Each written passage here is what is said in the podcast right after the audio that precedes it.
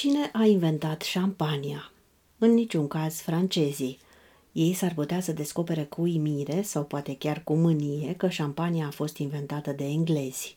Așa cum știu toți cei care au făcut bere de ghimbir, fermentația produce bule. Problema a constat întotdeauna în controlarea procesului de fermentare. În secolul al XVI-lea, englezii au făcut o pasiune pentru vinurile spumante, importând butoaie de vin proaspăt din regiunea Champagne, căruia îi adăugau zahăr și melasă ca să-l facă să fermenteze. Tot ei au perfecționat sticlele de vin încălzite cu cărbune și dopurile de plută cu care le astupau. Conform documentelor Academiei Regale, metod champenoise, așa cum este ea cunoscută astăzi, a fost mai întâi consemnată în Anglia în 1662.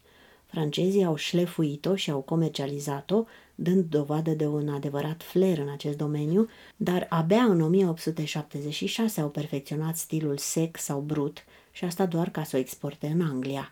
Marea Britanie este cel mai important importator de șampanie din Franța – în 2004, în Anglia s-au consumat 34 de milioane de sticle de șampanie. Asta înseamnă o treime din întreaga piață de export. Englezii consumă așadar de două ori mai multă șampanie decât americanii, de trei ori mai multă decât nemții și de 20 de ori mai multă decât spaniolii. Călugărul benedictin Dom Perignon nu a inventat șampania. De fapt, el a încercat din răsputeri să elimine fermentarea – Celebra sa replică Veniți repede, beau stelele, este de fapt o reclamă de la sfârșitul secolului al XIX-lea. Adevărata moștenire pe care ne-a lăsat-o Perignon constă în amestecul inedit al soiurilor de struguri din diverse podgorii și folosirea unui sistem de siguranță conceput din sârmă sau din cânepă, pentru ca dopurile de plută să nu mai sară din cauza presiunii. O portiță legală le permite americanilor să eticheteze cu termenul de șampanie vinurile spumante produse de ei.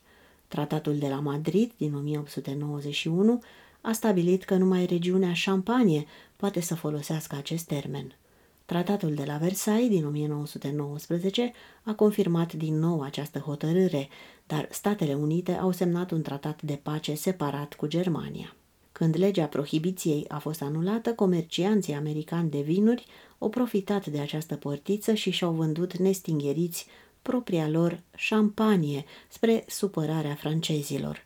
Cupa, ca o farfărioară din care se bea uneori șampania, nu a fost concepută după modelul sânilor Mariei Antoaneta. Această cupă a fost fabricată pentru prima dată în 1663 în Anglia, cu mult înainte de domnia ei.